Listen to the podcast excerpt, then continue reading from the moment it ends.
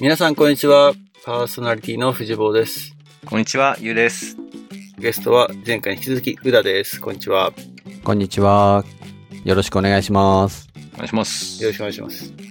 えーっとですね、今日は、まあ、ざっくばらんにキャリア系の話というか、まあそうは言ってももう社会人になって10年以上もうに20年ぐらい。あ、もう20年くらい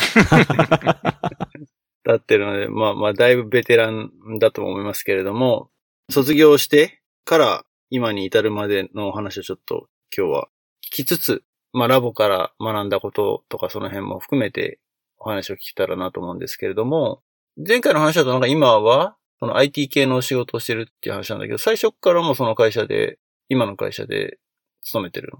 いや、そういうわけじゃなくて、最初、卒業した時は、えっと、旅行会社に勤めていて、これ社名出しちゃいけないのかな？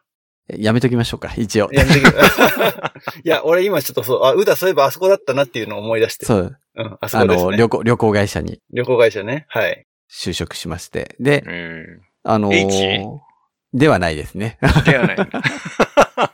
イニシャルトーク始まった、ほら。施設系ですね、施設系の。うん。そうなんです。で、団体旅行だったんで、あの、学校旅行が特に中心の営業先というかお客さんで、あの、修学旅行とか林間学校とか、うん、うん、うん。そういうのもやっていました。あのーまあ、本当に営業から企画して、手配して、えっ、と、最終的に天井して、お金の回収まで全部一通りをやるっていう感じですね。おー、そうなんだ。いわゆるツアーコンダクターってこと？う。そうだね。もう全部やる感じで、あの、添乗員だけとかじゃなくてですね、もう、あの、最初から最後まで全部やって、一緒に修学旅行とか行くとかっていうのもやってました。あれ、修学旅行って旅行会社の人同乗してたっけ？なんかイメージ的にはその観光バスに乗ってみんな行くようなことを今イメージしてんだけど。でも結構その、あの、先生みたいな扱いでこっそりいるっていう感じですね。うんう。ーん。そう、全然先生じゃないんですけど、まあ子供たちから見たら先生もおと、あの、引率する旅行会社の人も大人みたいに見えるのかもしれないんですけど、もともとラボで、あの、ホームステイ、あの、カレッジスタッフで行ったっていう話を前回したと思うんだけども、うん、うん、うん。そういうのがきっかけになって、やっぱり旅行会社とかやりたいなっていうのは思っていて、たところからこう、行った感じかな。うーん。やっぱりまあ、コーチやってたのもあるけど、企画運営とかそっちの方に仕事としては興味を持ったっていうそうだね。ところは大きそうだよね。そう。で、実際、その、まあ、ラボの経験とかも話してってたからかもしれないんだけど、学校旅行担当になって、もう、林間学校とかも、先生のご飯を作るところまでお手伝いしたり。え、どういうこと？先生のご飯をそう作。るあの、す飯合水産とかってやると思うんだけど、あの、林間学校でね。うんうん。あの、飯合水産とかすごい得意な先生は、みんな子供たちの指導に回っちゃうのね。うんうんうんうん。で、あとは、その、は、あの、火起こしとかできない先生とかが、だけが残っちゃうんで、その先生たちのご飯を作る手手伝いを添乗員がするっていう。なるほど。10号とか、じあの、米を炊くとか、そんなことも仕事でやってましたけど。そこでコーチのそうそうそう。経験が生きたっていうか、でも、ラボランドで飯合水産やんないよね。やんないね。だから、でも最初は結構大変だったけれども、だんだんだんだん慣れてきてもうパパってやったりとか、山も一緒に登ったりとか、もうなんか添乗員って何でもやるなと 思うぐらい。え、その、何、小学校、あれ？中学校も？中学校も高校ぐらいまでは一緒に。高校ぐらいまで？そうだねへえそれは希望を出すの？それとも、人事の方が、なるほど、こういう経歴だったら、得意だろうみたいので、あ、あのー、は入った時はえ人事が決められた感じですね。うーん。教育旅行担当みたいな感じ。うん、うん。はうんまあでも聞けば聞くほど、向いてそうだけどね。そうね。そう。だけど結局、やったのは、あ旅行会社にいたのは2年半、3年、丸3年行く前ぐらいに辞めちゃったんだけども、実際は、あのーその時、まあ、ちょっとやりきった感もあったのが一つあって、あの、その会社では基本的に小中高校生までがターゲットにいろいろやってたんだけども、たまたまちょっと大学に行く機会があって、で、大学の中でのビジネス広げてみようって話になって、そこをやっていって結構、学生の旅行とか、の手伝いとかもしたりとか、あと、教授の手伝いとか、そう、あの、旅行の手伝いとかも、どんどんやっていく中で、その大学でのビジネスが結構広がっていったのがあって、そう、あの、1年目、2年目にしては結構やったねっていうようなところまで、まあなんかちょっとできたっていうのが一つあって、まあ、できる気になっちゃったんだろうね。ちょっと勘違いしちゃったのかもしれないけれども。っていうのと、あと、やっぱりなんだろう。あの、旅行会社の状況っていうのもやっぱりね、2年ぐらいしかやってないけれども、なんとなく見えてきてて、なかなか厳しいところだなと。楽しいんだけどね、すごい。仕事は楽しいし、やりがいもあるんだけれども、ビジネスとして大丈夫かなって思う、なんとなく思っちゃったところもあって、で、やめてみようかなって。で、まだ、ね、まだ若若いっていう、その時は25とかだから、まだ、あの、他の道もやってみたらいいんじゃないかなと思って、やめようと思ったんだよね。すごいその、旅行業界のビジネスの先行きに不安を覚えたところが、何なのかがすごい気になるんだけど、それあのって、ね、あやっぱりね、暴露しできちゃう？いや、まあ、あの、基本的にはこう手数料でビジネスが成り立ってるから、あの、元々の宿代に自分たちでこうゼロから何かをややってるわけではないから、なかなかね、利益が取りにくいっていうのと、あと、その当時は、あの、まあ、景気もあんまり良くなかったりとか、就職氷河期とか言われてたタイミングで、会社の団体旅行とかってどんどん減ってきてたんだよね、ちょうど。うん。で、団体旅行が減ってきてて、そうすると、じゃあ、毎年必ず旅行が続くところっていうと学校になっちゃうんだよね。うん。で、学校旅行に競争激化みたいな感じで。で、えっと、学校旅行は学校旅行で先生たちも、あの、保護者とか、まあ、あと、その市民の人になぜこの業者を選んだのかとか、そういうのを、こう、情報公開ちゃんとしていかないといけないから、まあ、前みたいにこう、仲良かったから、もうよくしてくれるから、このこの会社に決めましたとかっていうのはなかなか言いづらいご時世になってきてたんだよね、ちょうどタイミング的に。うーん。なんで仕事はその仲のいい先生とか、あのね、よくあのしてくれるお客様と仕事をくれたりはするんだけど、やっぱりその世の中に親御さんたちに説明がつかないからというので、かなり値段を下げさせられたりとか、それだったら取れるよみたいなのとかをやらせてくれたりとかっていうのがあったりしたんで、まあ、そう、だから学校旅行も相当激化していたのかな。で、個人旅行もちょうどその頃あの、旅の窓口、あ、今楽天トラベルかなとかっていうインターネットで手配するとかっていうのが少しずつ出てきていて、あ、もう旅行会社いらないんじゃないかみたいな話がちょっとずつ出てきたタイミングだったんで、でそう考えるとなかなか厳しいんじゃないかなと。その時は思ってたんだよねなるほどね。うん、うん、うん。うんそう。あと、その、山登ったり林間学校で飯合水産やったりっていうのはすごい楽しいんだけども、学校の、その地域の、あの、林間学校とかって時期が被るんだよね。うん例えば、ろ6月に林間学校やるとか、あの、10月は修学旅行だとかっていう時に、その時期になるともうずーっと出っ放し。帰ってきたら次の学校行くみたいな。そういうう、ーん、そうか。それは結構、まあ若いからできたってのもあるだろうけどね。そうそうそうそうだからこれが10年、20年経って続けられるかなとか、な、なんとなくその、漠然とした不安なんでね、そのさっきの旅行会社のビジネス的な話もそうだし、天井の話とかもそうなんだけども、漠然とした不安で、ちょっとやっぱりその他のところにも目が行くようになってきて、まあね、その一つ大学のところの攻略とかがなんかできて、こうちょっとなんか俺できるんじゃない？みたいな、ちょっと勘違いしちゃった部分もあったりして、それでで、もうじゃあ思い切ってやめてみようと、転職活動を始めたんだよね。で、じゃあその2社目ってのは、さっき言った大学関係かなんかだったってこと？あ、ではない、なくてですね、そ、その間にちょっと数ヶ月間がありまして、結局次の会社を決めずに辞めちゃったんだよね。その、な。いろいろ探して、そう、いろいろ探して見つかるんじゃないかと、な、勘違いしてた部分もあったりして、冒険家だね。それで次が決まってないのに辞めちゃって、で、就職を、活動をするところをやってて、決まんないんだよね、その、さっき就職氷河期とかって言ってて、あの、自分たちがその、社員として入れたのが良かったタイミング。で、それが第二新卒みたいな2年目3年目で、あの、転職活動する人たちと、こう、ぶつかっていて、まあ、今考えれば当たり前なんだけど、すごい転職には不向きなタイミングだったんだろうなとは思ってたんだけども、ね、そういうのもちゃんと理解しないままやってて、で、就職が決まらなくて。で、でもどうなの？今、今も第二新卒ってやっぱ不利なんじゃないの？ご時世なのかしら？どうなんだろうね。今はでも逆に第二新卒の方が重宝されてるかもしれないね。へえ。そう、あの、特に新人とかをこう、ゼロから育てるのがなかなか厳しい時代だったりとか、そんな悠長なこと言ってられないからっていうので、とりあえず最低限の社会人経験を積んだ人を狙っていこうみたいなのが、なるほどね。最近はあるのかな？ちょ最近はわかんないけれども、10年ぐらい前はそういう第二新卒って言葉がブームになってた時期はあったかなと思うね。うんうんうんうん。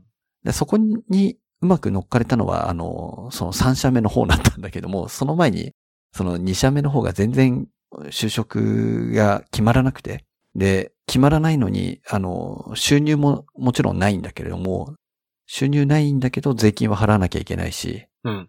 保険料も払わなきゃいけないし、生きてるだけでお金が出ていくっていうような状態で。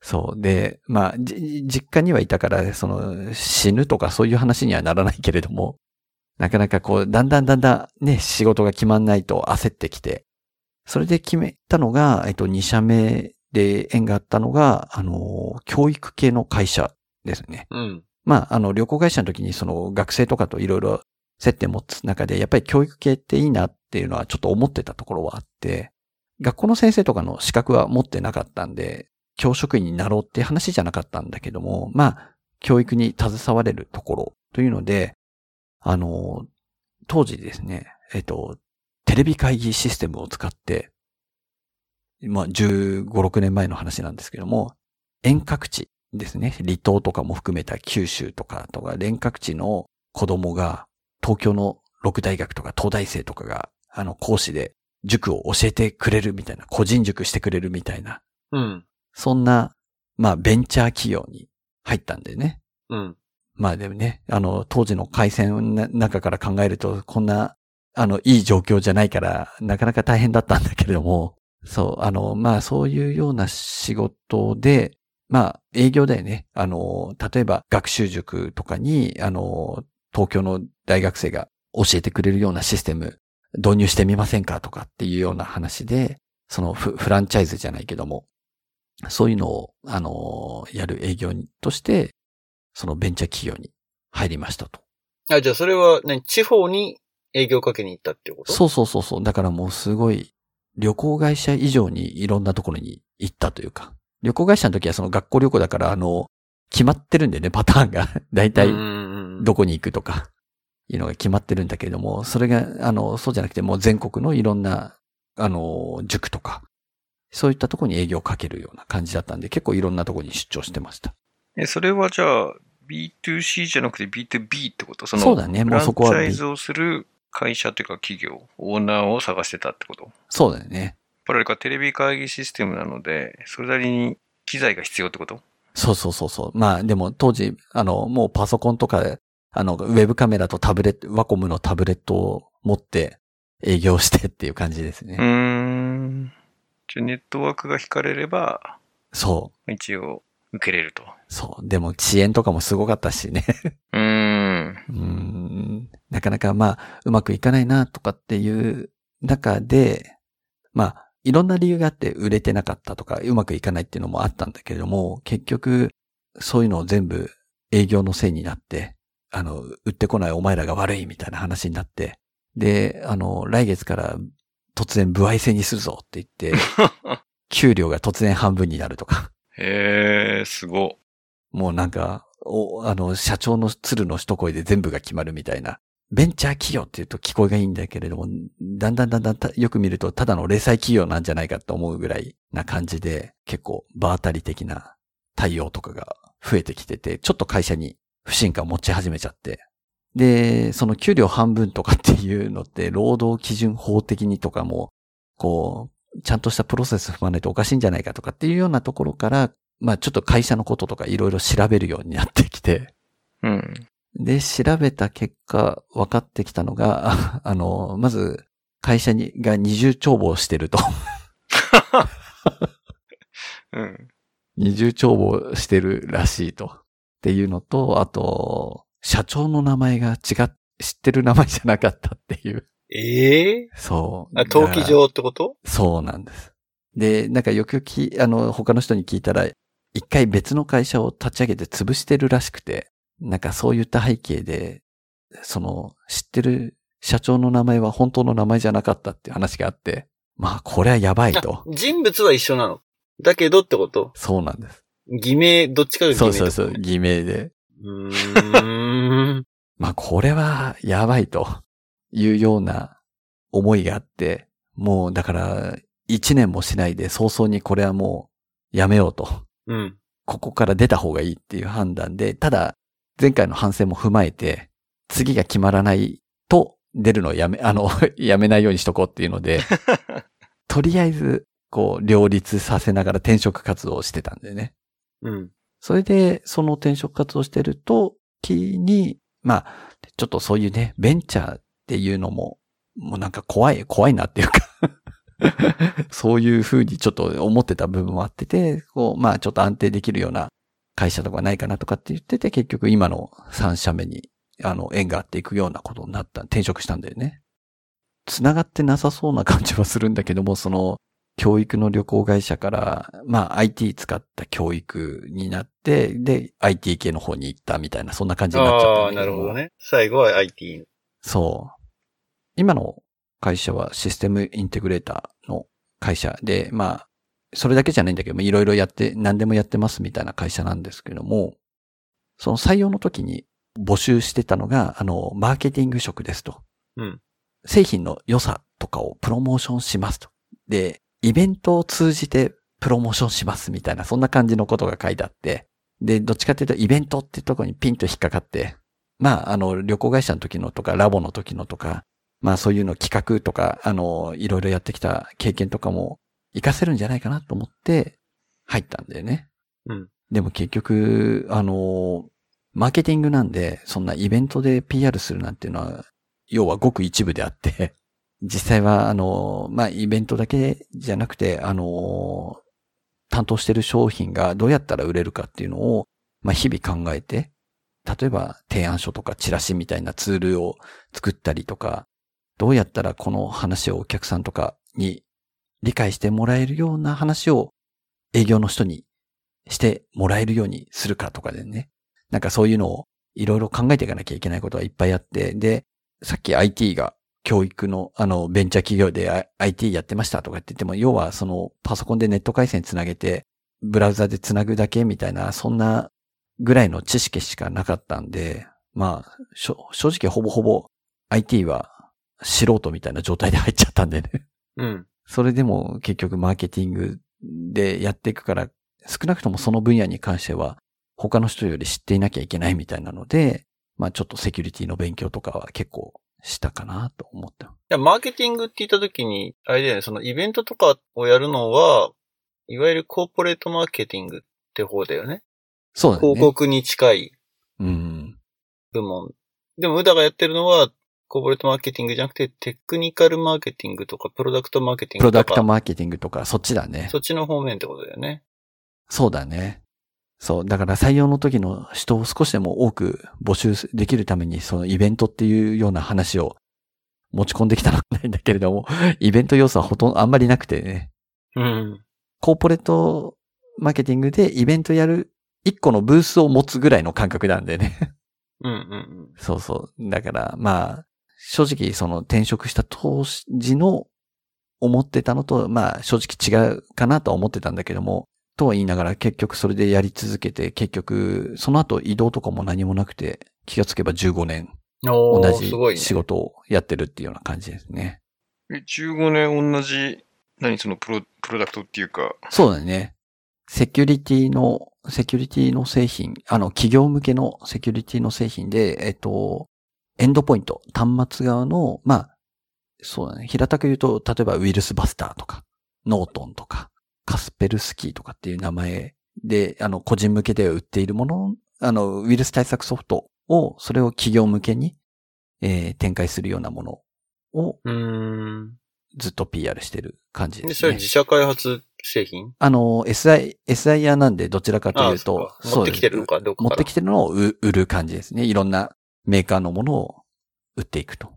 じゃあエンドポイントセキュリティやったら確かに、うちの製品は関係ないなってそいうう感じだよね。直接は関係、接点がないところかなと、ジャンルかなとは思ってるの。まあでもどんどんね、あの、こう、ひセキュリティっていうのを広く言っていかないといけなくなった時にはやっぱり関係してくるところだし、知ってないといけないところかなとは思って、今度ゆっくり聞きたいなと。あんま、そう、ここでマニアックな話をするのもそうだけど、まあでもかなり、あの、ジャンルとしては広いですね。そうだよね。セキュリティっていうのはね。もう、一言で言ってもな、いいろんなセキュリティがあるんで。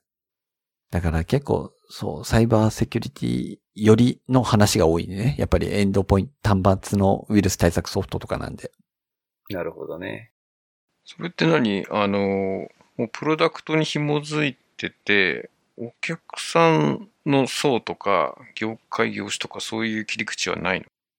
結構、あのーウイルス対策ソフトぐらいは、まあ、どの企業に入っていても当たり前みたいな製品なんで、うん。それこそもう大手企業とかから中小企業まで業種業態問わず、まあどこでもターゲットになるので、だからこそやりがいっていうか、広いところにいろいろできるっていうのもある反面、ターゲットによってはね、同じメッセージを出してても全然意味がなかったりして、やっぱり大手だったら大手向けの話をしなきゃいけないし、中小だったら中小向けの話をしなきゃいけないしっていうのが結構難しいかな。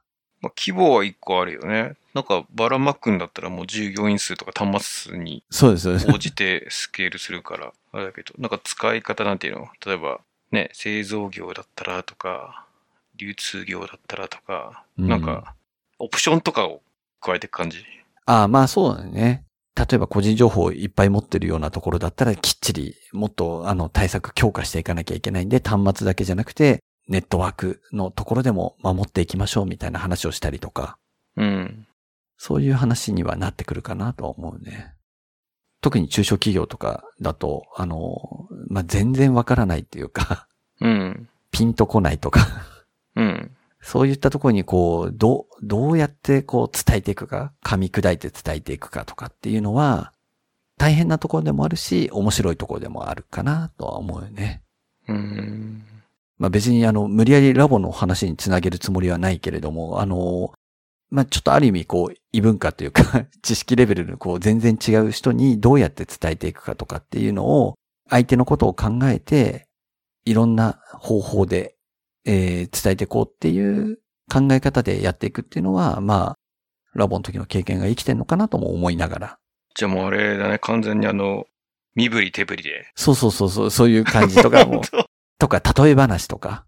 そうだね。スキットとかやったりする。スキット？寸劇して。寸劇と寸か。まあ、寸劇まではなかなかね、あの、いい大人が寸劇、あ、でも、あの、近しいことはや、やったことあったりしますね。少しでもこう、わか、理解してもらえるためにっていうので、動画を撮ったりとか、寸劇の。えそう、なかなか難しい、あの、セキュリティって、とか、よくわからないものなんで、で、しかもその、セキュリティを守るっていうようなものなんで、あの、なんだろう、買ったから、導入したからなんか、すごく良くなりました、すごく便利になりましたっていうものでもないんだよね。ーうん。やられないように守っといてくれますっていうものなんで、なんか、そう、買ったからといって、なんか、すごく、キラキラするものでもなく、ないから、それをこう、そ うそうね。そうそう、地味だよね。そう、そう。でもない、ない、なんかあった時にあってよかったって言われるのもあるんだけれども、なかなかね、そこにたどり着くことって、ケースって少なかったりするから、守られ保て。険みたいなもんね。そう。で、しかも守ってくれて当たり前みたいな、そ、そこが守りきれなかった時にはすごい言われちゃう話だったりとか。なかなかね、あの、大変だし、難しいけれども、やっぱりその、いろいろ考えてたことが形になって伝わったりした時は、で、うまくこう、お客さんとかも、ああ、わかったとかって言ってもらえる時は嬉しかったりするよね。結構、だからあの、そう、あの、セミナー講師とかもやったりはするときに、結構人前で喋るとかっていうのは、まあ、ラボンの時もそうだし、その後の旅行会社の時とかも、あの、なんだかんだ言っていろんなとこで子供とか先生相手にいろいろ喋る機会も多かったので、そういう意味では本当に、まあね、そう、そういった経験の積み重ねなのかもしれないけれども、あんまり人前で喋るとかっていうのも苦じゃなかったりとか。うん。うん。それでも大きいよね。苦な人は本当苦痛だろうからね。人前で喋るのね。人前に出ることね。確かに。あの、うんすごく知識があって、すごい尊敬できて、すごい仕事ができるんだけども、人前に出て話すのだけがどうしても苦手とか、そういう人もたまにいたりすると、なんだろうね。あの、もったいないかなとは思うよね。うん。そう。でもそれはやっぱり人それぞれかなとは思うんで。えこれなんか営業のスタイルでいくと、何その、さっき言ったイベントはそんなにやれないというか、自社でセミナーをやりますとか、うんうん。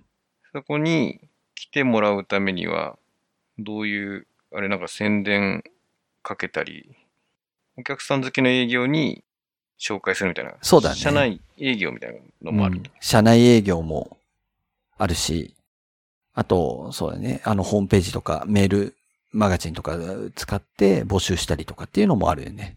うんうんうん。直接お客さんになんか、コールドコールっていうか、もうターゲット決めて電話したりとかそういう話もするの？あんまりそこまではないかな。逆にそれやっちゃうと今度営業の人たちの立場がなくなっちゃうんで、うーん。なので営業の人たちにいどう動いてもらうかというか、やってもらうかっていうのは、ポイントになってくるかな。だから社内営業が結構もう大変かなと、あの、大、大事っていうか。うーん。うん。あ、じゃあ営業、ださっきプロダクト側だから、お客さん側についてる営業がまずいることが前提なんだ。そうだね。うーん。でも、あの、まあ、会社名は出さないですけど、取り扱ってるものはもう、な、いろんなものを扱ってるんで、セキュリティなんかそのうちの一個でしかないんで、うん。あ、会社自体は別にセキュリティに特化してるわけじゃない。あ、そうです、そうです。もう総合商社みたいな感じう。ん。ユダのいるところが、その部門で、で、その部門で15年いるってことだね。そうだね。その、セキュリティのマーケティングをやってっていうので。どうなの ?15 年ってだいぶ長いじゃん。そう、だいぶ長い、それこそ、最初、大変化を2、3年で そうそうそう。起こった後は、ピタッと同じとこに留まってるみたいな。そうなんここだよね。ら辺はなんかあるの？その、キャリアの考え方っていうか、戦略的に。2、3年でフラフラしすぎちゃったかなっていうのもあったりして、まあきっちり腰を据えていやりたいっていうのも一つあったし、まあね、その後に結婚だなんだかんだっていろんなイベントもあったりするから、ね、ずっと続いてるものになってるかなとは思うよね。だから15年いるとさ、その、なんか、ほら3年ごとに、なんか役割変えたりとか、いろいろありそうじゃん。そう。なんで、あの、なんでだかわかんないんだけど、周りの人はみんな変わってんのに、自分だけ変わらなかったんだよね。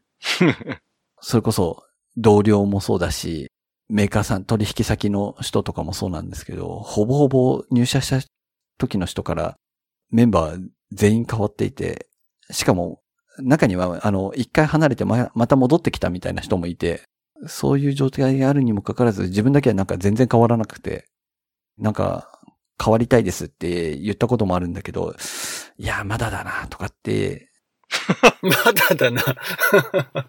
あの、必要とされてるのか変えるのがめんどくさいと思われてるのかわかんないんですけども、ね、与えられたものはきっちりやっていきたいなとは思いながら、気がついたら15年経っちゃったって感じですね。15年、まあ、同じ会社に居続けるも今、最近だとね、そうだね。珍しい時代になってきたけど、しかも同じ部門でっていうと、相当レアな感じがするよね。そうだね。まあ、いあの、やってることとか、その扱ってる商材は、こう、時々時代に合わせて変わってきたりはしてるけれども、うん。まああ、ベースは一緒でね、やってることっていうか。そっか。まあ、取り扱い商品がたくさんあるから、そこの種類が増えていったとか。そうだね。そういうのはある。まあ、技術もどんどん変化するから、そうだね。あの、変化が激しいから、まあ、そこに居続けながらも、いろいろ追っかけていくから。そうだね。中では変わ、やってることは変わったりとか、まあ、うん、あとはその、昔はね、あの、資料とチラシを作って配ってくれ、みたいな形だけで済んでたのが、最近はね、こう、ウェブサイトを使ってとかっていう話になって、で、うん。もっと今です。だとコロナとかで、あの、リアルのイベントとかもなくなってきている中で動画作ったりとか、まあ、結局その、伝えたいことを形にしていくっていう作業は一緒なんだけれども、それがそのチラシみたいなパワーポイントで作ってるだけのものから、ウェブとか動画を駆使してとか、あの、そういうふうにどんどんどんどん変わってきてはいるかなと思うよね。確かに。だからまあ、マーケティングのやり方が、まあ、どんどん変化してるよね。そうだね。使うツールとか手法が。時代に合わせてとか。ここはめちゃめちゃわかる。一応、なりわいにしてるので。営業の支援とかで、こう、同行とかって言って、一緒に会社に訪問しますとかっていうのもあったりするんだけど、うん。もう最近は全部チームスで、ウェブ会議で一緒に入りますみたいなのがうん。多くなってきて、その時にやっぱり営業とお客さんは、あの、関係性がすごいし、ある、リアルでも合ってたりするから、できる話と、その、突然ポットでで入ってきて、しかもチームスなんで、あの、雰囲気もつかめず、お客さんの顔がカメラ隠されちゃうとわからず、それで一方的に話さなきゃいけないとか、っていう時にどうやって伝えるかとか話していくかっていうのも意識しながらやっていくっていうのは、そうね、時代時代に合わせてやっていくも、あの話し方の一つも、でもあるかなとは思うけど。うん。逆にそんだけ長いこと同じところにいると、もう、うだよりエキスパートの人がいないくらいになっちゃうんじゃないの？いやー、でもそうね、あの、時代の、が変わるから、どんどんどんどん新しい話とか知識とかも増えていくから、あの、決してエキスパートとは言いたくないし、はちょっと恥ずかしいかなと思う。ずいぶん謙遜するね。いや、でも上には上本当にいるし、そのメーカーではないえー立場だから、こう、あの、販売店みたいな、商社的な立場なんで、やっぱりす一歩深いところまではそんなに入れてないんで、ね、広く浅くみたいな感じなんで、こう、スペシャリストなのか、ジェネラリストなのか、みたいな話じゃないけれども、あの、まあ、うん、そうだね。知ってるっていうことではあるかもしれないけど、そんなにやっぱりその、超尖ってるみたいな、そんな話じゃないかなとは思ってるよね。うん。だから逆にその、すごい尖ってる感じの仕事をしてる人とかっていうのも羨ましかったりもしつつ、でも別にそう、それだけが全てじゃないなとも思いつつ、今後、これから先のキャリアを考えていく上でどうし、どうしていこうかなっていうのは今いろいろ考えてるところでね、ちょうどもうこんだけやってきてるしっていうので、まあ答えはまだ見えてないけれども。キャリア、ね、考えちゃう？じゃあ。まあでもその今の会社で安定志向っていうか、なんていうのかな、安定してるのも、ね、家族ができてっていうところが大きいと思うんだけど、うん。どうなの？あの、雄一郎は独立して自分の会社持ってるし、俺はね、アメリカの会社だからってなんだけど、それこそなんか子育て的な点で言うと、いわゆるその日本の典型的ササラリーマンみたいなポジションなわけでしょ？そうだね。でのその育休制度だったりとか、なんだろうな、働きやすさ、子供がいることで、何かこう、まあでも今またパンデミックになってね、ちょっと状況が変わったっていうのはあるかもしれないけれど、その辺の働きやすさとかっていうのはどんな感じなのかなって。まあ、あの、育休とかは制度としてはあるけれど、やっぱり使わ、使いてないケースが多いよね。それは、あの、うちだから、うちの会社だからとかじゃなくて、うん。多分、日本全体的にやっぱりそういうところはまだまだあるんじゃないかなとは思うよね。制度はあるけど使え、えてない。使ってないです。ああ、使わないんだ。そう、奥さんが、その、まあ、ね、あの、共働きじゃなくて、せあの、家で、あの、専業主婦っていうのもあるから、まあ、そこで使う機会がないというか、うん使う理由があんまりないというか。あそう、子供ができたからもう無条件で3ヶ月休みますとか、とはならないんだ。そうそうそうそう、それはならないね。まあ、ね、やってる人がいないっていうのが大きいんだけどね。前例がないってやつ。そうそうそうそうそうそう。介護はあるけれど、子供でっていうのがなかなかあんまりないかな。介護休暇ってのがあるんだ。介護休暇もありますね。その、介護休暇はなんか、取ってる人は少しずつ増えてきてる感じがします。へえ。まあどうしようもない状態になってるからかもしれないですけどね。介護休暇が必要なのって結構年配の上の方じゃないの？ああ、そうです、そうです、そうです。やっぱそのヒエラルキーがあるんだね。多分それもあるんじゃないかなと思いますね。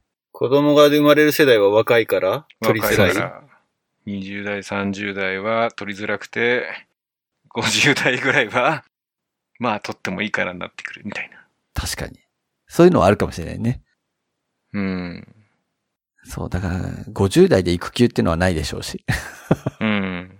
でもそれはあれでしょ？だから、あの、男性と女性の差ってのもあるわけでしょ？あ、そうだよね。当然だから女性の場合あ、は、もうすごい育休。育休産休は普通に取れる。だからもうそこに関してはすごく制度が、まあ、そこそこ大きい会社だからっていうのはあるけれども、しっかりしてるね。で、あの、ちゃんと戻ってきて、えっと、活躍してる人もいっぱいいるので、女性の方に関しては、多分不満はなかなか少ないんじゃないかなとは思うよね。ちゃんと取れていたりとか。じゃあやっぱその男性の育休ってのはまだまだ取れないんだ。そう。えなかなかね、そこはないね。で、しかもそもそもその、普通の有給年は20日とか、ー、うん。それも完全に消化してる人とかほとんどいいないんじゃないかなと。ねえ。だから、祝日が増えるだろうけれど。そうそうそうそう。祝日多いよなって本当思うもん、こっちで働いてて、その、日本の祝日。ああ、うんそうだうね。ん。でも年20日ってあれだね、丸1ヶ月休めんだね。そうそうそまとめて取ればそうだね。まとめて取ればう。。そう。でも結局、あの、会社が計画的に、まあ、お盆とか、あの、年末年始とかでこう、わざと使わせるみたいな、あの、一日増やしたりしてね。うん。そういう政策、あの、施策をしないと多分消化してもらえない感じなんだよね、結局。しかも相性日本ってあの、シックリーブはないでしょ？確か。その病欠？病欠は有給消化させられちゃったりしないの？それは別？会社にもよると思うけれあ、そうなんど、だ。そう。で、今自分が働いてる勤務体系でいくとフレックスなんで、フレックスってのは、フレックスタイムオフってこと？そう。で、あの、都合のいいフレックスなんだけど、結局、あの、普通通り、あの、働いてるんだけど、そこで例えば残業した分、あの、は、早く帰ったりとか、こう、あの、1ヶ月のトータルの時間で見て調整できたりするんで、あ、そういっフレた時はックスタ、イムってことね。そうです、そうです、そうです。うん。そ、そこで、例えば、あの、子供が入園式があるから、まあ、休むまでもないけど、午前中だけはどうにか、あの、開けたいなとかって言った時に、じゃあ午前中だけ休んで、あの、午後から働いて、で、どっかの日に残業が多かったらそこを当てるみたいな感じになる時もあるよね。うん。まあ、そういう意味では、こう、まだ恵まれてる方かなとは思うよね。ちゃんとそこそこ制度があって。あとは、あの、なん、日本でも一瞬だけ出て、もうほとんど聞かなくなったプレミアムフライデーっていう。あー。あれもうなくなったの？いや、なくなったわけじゃないけれども、もうなんか、あんまり聞かなくなったみたいな。あの、で、でも一応、うちの会社はそれはずっと続いているかな。その、必ずしも月末最後の金曜日じゃなくてもいいっていう風にしているんで、今月もどっかで、例えば午後半休する、取るとかでね。そういう日を作るとか。プレミアムフライなんだ、なんなんだっけ？いや、知らないんだ。いや、俺さ、リスナーの人みんな日本の人だから知ってるんだろうなと思って、ここ、あえて質問しないでおこうと思ったんだけど。そう、あの、何年か前に働き方改革の一環で、月末の最後の金曜日だけは、例えば、ちょっと早めに切り上げて、午後、まあ、半休とか3時とかぐらいに切り上げて、その後の時間を楽しみましょうみたいな、働き方の改革の一環でや、いあの、政府とかが、そのキャンペーン的に打ち出してて、うん。ある程度の企業も、あの、大手企業とかは賛同してて、ちょっとやってたんですけども、まあ、続かなかったですね。その後。なんで続かないのかね。ねみんなその働くの好きなのえ。そういうわけじゃないけれど、結局なんか、強制的に決められると動きにくいんだろうね。うーん。あれだよね、うだに聞かれてもわからない。そうだよね、そうだよね。きっと。若干だけ早、早めに上がるなんだっけ？そうそうそうそう5別に精度は決まってないんだよね。あんまり細かい。いのは決まってないけど、キャンペーン的な感じで、で、あの、飲食店とかにも、そのプレミアムフライデーで需要喚起みたいな、そんな要素があったんだと思うけど。まあちょっと早く上がって、あれか、軽く飲んじゃったりしようみたいな。そうそうそうそうそ夕方ぐらいから。う。うん。それ、それでも飲み行っちゃったらダメじゃないの？お家に帰りましょうじゃないんだ。お家に帰りましょうって話じゃないかもしれない。でもだから仕事を早く切り上げましょうなんだと。そうだね。うん。働き方改革だから。なるほど、ね。まあで別に 家に帰ってもいいんだけど別に。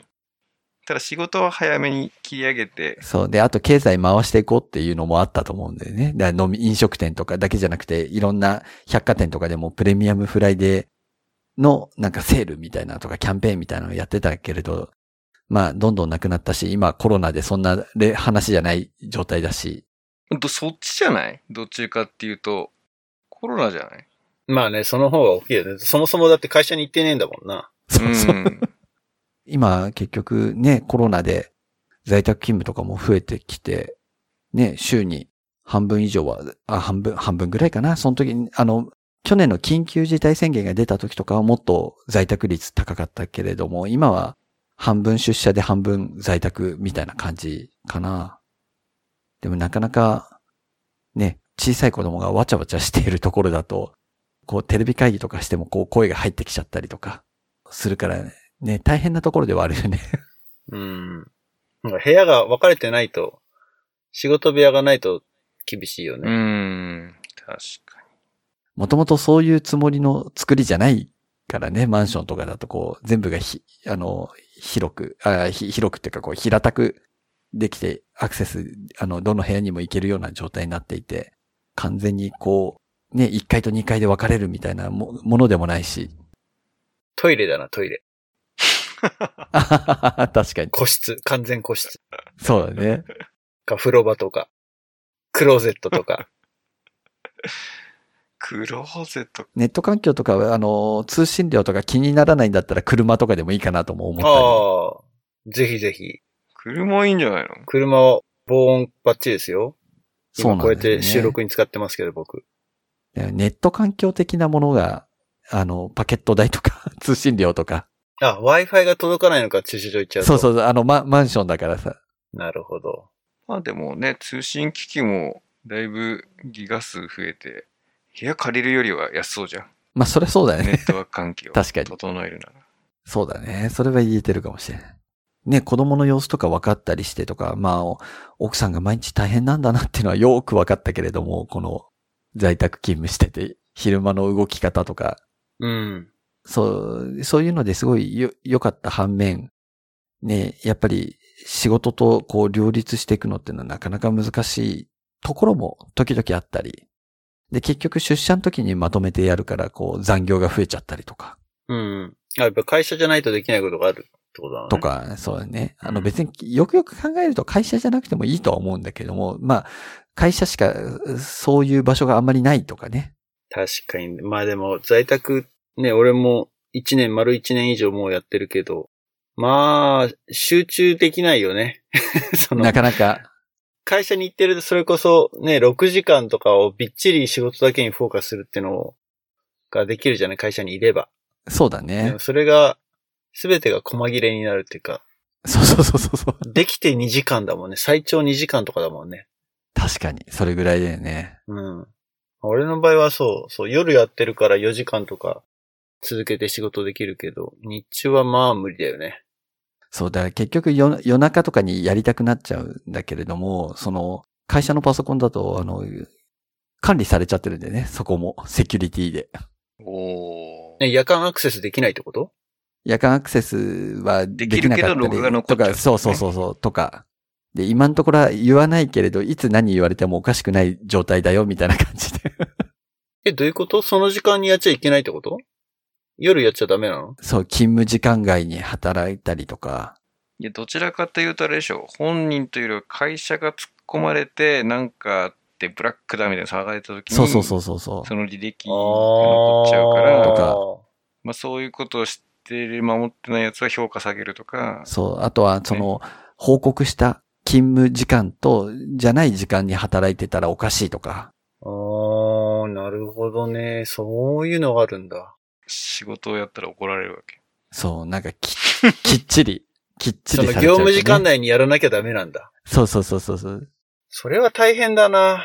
うん。そこは、それこそでもパンデミックでその辺はフレキシブルにしてほしいけどね。そうね。そこら辺がもうちょっとフフレキシブルになるべきだと思うけど、まだまだ制度の方が追いついていかないって感じだよね。俺とかって普通にメール出してから夜中の3時とか4時にメール飛ばしてるから、それにもしっかりとタイムスタンプが残ってる。そうそうそうそうそそうう。た、たまに同僚からお前どこのタイムゾーンにいるんだって言われる。どこのタイムゾーンね。アジアに、日本に帰ったのかとかって言われるけど、いやいやいや、なるほど。三の瀬にいるよ。まあでもそもそも冷静に考えれば、例えばね、グローバルで仕事してる人にとったら、そもそも制度なんて作れないよね。そうだね。確かに。本当だったら。だから多分裁量制にして全部もう業務単位で振るみたいにする話だから。まあ、どの時間働こうが、結果が出れば OK っていう風にするのが、まあ、一番いいけどね。そうだね。日本は法律で禁止してるからね。結局働き、働かせすぎちゃうからとかっていう可能性があるから、法律で縛られちゃうとかね。でもその1日例えば8時間っていう範囲内だったらどの時間働いてもいいっていうわけじゃないんだね。じゃないんだよね。だそこが、まあ、け契約っちゃ契約なんだよね。そうだよね。従業員っていう形で働くとすると、やっぱりまあ会社と個人で言うと、やっぱりほら、会社の方がどうしても強くなっちゃうから、会社が命令して個人がそれに従わざるを得なくて、ね、健康害しましたみたいなケーそうそうそう。スを重んじてるので、まあ、その、何時から何時までっていう決まって、これ以外は極力仕事をしないようにみたいな方向になってるよね、法律う的には。そうだね。労働基準法的には。うん。過労死とかっていうのをうんね、させないようにと。なるほど。大変ですね。すごい一言だけど。いや、大変だなって思う、俺うんも。あその、う大変そうって。だって、決められ、なんていうかな、制約条件っていうか、もう、めちゃめちゃルールで縛られながらパフォーマンス出さなきゃいけないわけでしょ？そうそうそう。でもやりたいんだけどね、もっと全然気にしないで、そういうの気にしないで、やれたらやれたでいいのになと思いながら。でもやっぱ家にいてさ、子供いたら仕事できないじゃん。普通に。そう。うん。だから結局、あのーす今半分ぐらい出社にしてるっていうのは、やっぱり、それも理由の一つにあるよね。あの、うんこの来なきゃいけないっていう理由もあるけれど、あの、何もなかったとしても、いあの、い自分で今やりたいことをこなすためには、ちょっとやっぱり家よりは会社に行った方がいいなとかって思う日もあったり。フォーマンスは圧倒的に上がるよね。そうね。うん。それは実感としてあるよ。多分会社に行ってる時のパフォーマンスの俺半分ぐらいしか出してない気がするもん。う 家でやってると。まあ半分は言い過ぎだけど、うん。うん、でも70%とかそんなもんだろうなって。そうだね。仕事の進み具合が遅くなってるのは実感としてあるけど、うんまあうまいこと騙し騙しやってるっていうか。そうで、そこに時間的な制約が入っちゃうと、やっぱりその、同じ時間なのにできてないっていう歯がゆさも感じちゃったりとか、うん。パフォーマンスが落ちちゃうとね、その分、あの、違う時間帯で頑張ればいいやとか、なんか穴埋めすればいいかなとかっていう話にもならなくて、まあ、時間が来たらやっぱりやめないといけないし、そう、なんか消化不良な感じだよね。そうすると。そうで、あの、家の近所にリモート専用のカフェができて、うん。うんそう、リリモカフェっていう、そういう、こう、コーワーキングスペースみたいな感じの使い方ができることね。カフェ全体がそういうね、リモートワーカー向けの仕掛けができているカフェみたいな。で、時間制で、あの、お金取りますみたいな。そういうのもあったりするんだけど、まだ一回も行けてない、行って、行ったことないんだけども、ちょっとどんな感じかなってな、行ってみたいなとも思ったり。でもそこにお金出していく、行くのもなって別に会社が出してくれるわけじゃないし、そのお金。ああ。ただまあ通勤、通勤のロスがないってことだよね。そうだよね。そう。でももう定期代とかもう決まってる、ね払っちゃってる中で、もうただ単に出費になっちゃうんで、そんな仕事したい、するためにお金払うのもどうかなと 思いながら。でも逆に定定期を買う理由がわからない。あ、定期ね、そう。うん。そうだね。コスパ悪そうじゃん。うん、そうだね。まあまあ、そうだね。出社の比率を下げれば、定期がいらなくなるかもしれないね。だってそもそも定期って買ったってなんか20日間とか18日ぐらい行かなきゃもっと取れない気がしてたんだけど。通勤はそうだよね。多分それぐらいだと思う。うん。だから回数券とあんま変わんないんじゃんっていう。そうだね。うん。そ確かに。こでペイできる気がするけどね。ペイっていうかまあ、そのリモートワークして1日やるとコワーキングどれぐらいだろうね。1500円とか2000円ぐらい？と1時間300円って書いてあったから、2、うん。3000円？2000、2、3000そんな。にないいか。そんなにないか。2000円ぐらいか。7時間やっても2000円か。多分キャップがあると思う。あの、4時間超えるぐらいので1回うんうん。マックスになるし。まあ午前だけ午後だけでも全然パフォーマンス変わるんじゃない？家でのそうだね。確かに。仕事を変わると。ここはもう、あれだよね。費用対効果だよね。あれでもその、出費はそのまんまでもほら、節税っていうか、インカムから減らせるじゃん。支出にできるじゃない？青色してないと。そうそう。しじゃないあ、できないんだ。それは。そうそうそう。うんあのね、源泉徴収でやられてる、あの、取られてるから、何もし、あーあじゃあ自分で確定申告するようにすれば、そういうこともできるってことだね。うう。ん。青色して、個人事業始めればいいんだよ。何かしら。結局ね、そこになっちゃうね。あ、個人事業じゃないとできないの？雇われのみで、もう確定申告を自分でやるってやれば、ってわけじゃないんだ。まあ事業として、この経費を使いましたじゃないと。うん。だってサラリーマンって、あの、控除がされてるから、その中に含まれてるでしょって言われちゃ。そううそうそうそそうなんだ。うーん。ので、何かしら事業をやってる。う。そう、そうじゃないとダメでね。なるほどね。なんかまあちょっと、話が随分ちょっと 拡散しましたけど、全然違う方向に行っちゃった。あんまり、まあでもね、番外編みたいな位置づけなので今日は、こんなとこですかね。なんかあっという間にでもやっぱ1時間経っちゃいますね、話してるとね。そうね。えっと、前回、今回と2回にわたってゲスト出演ありがとうございました。ありがとうございました。楽しかったです。うん、これでね、フィジカルに会えるようになったら、そうだね。ぜひぜひ。だいぶね、この、ポッドキャスト長いことやってて、ゲスト数も溜まってきたんで、まあ、バーチャルでね、バーチャルなところで、サポーターコミュニティっていう Facebook グループを作ってて、実は裏で。おまあ、その中ではサポータープログラムサインアップしてる人と、えっ、と、ゲスト出演者で、まあ、グループを作ってるんだけど、まあ、その中で、オンラインで会ったりとかっていうのはたまにやったりとかするので、そちらの方もぜひ遊びに来てください。最近やってないんでね、やらなきゃと思ってるんだけど。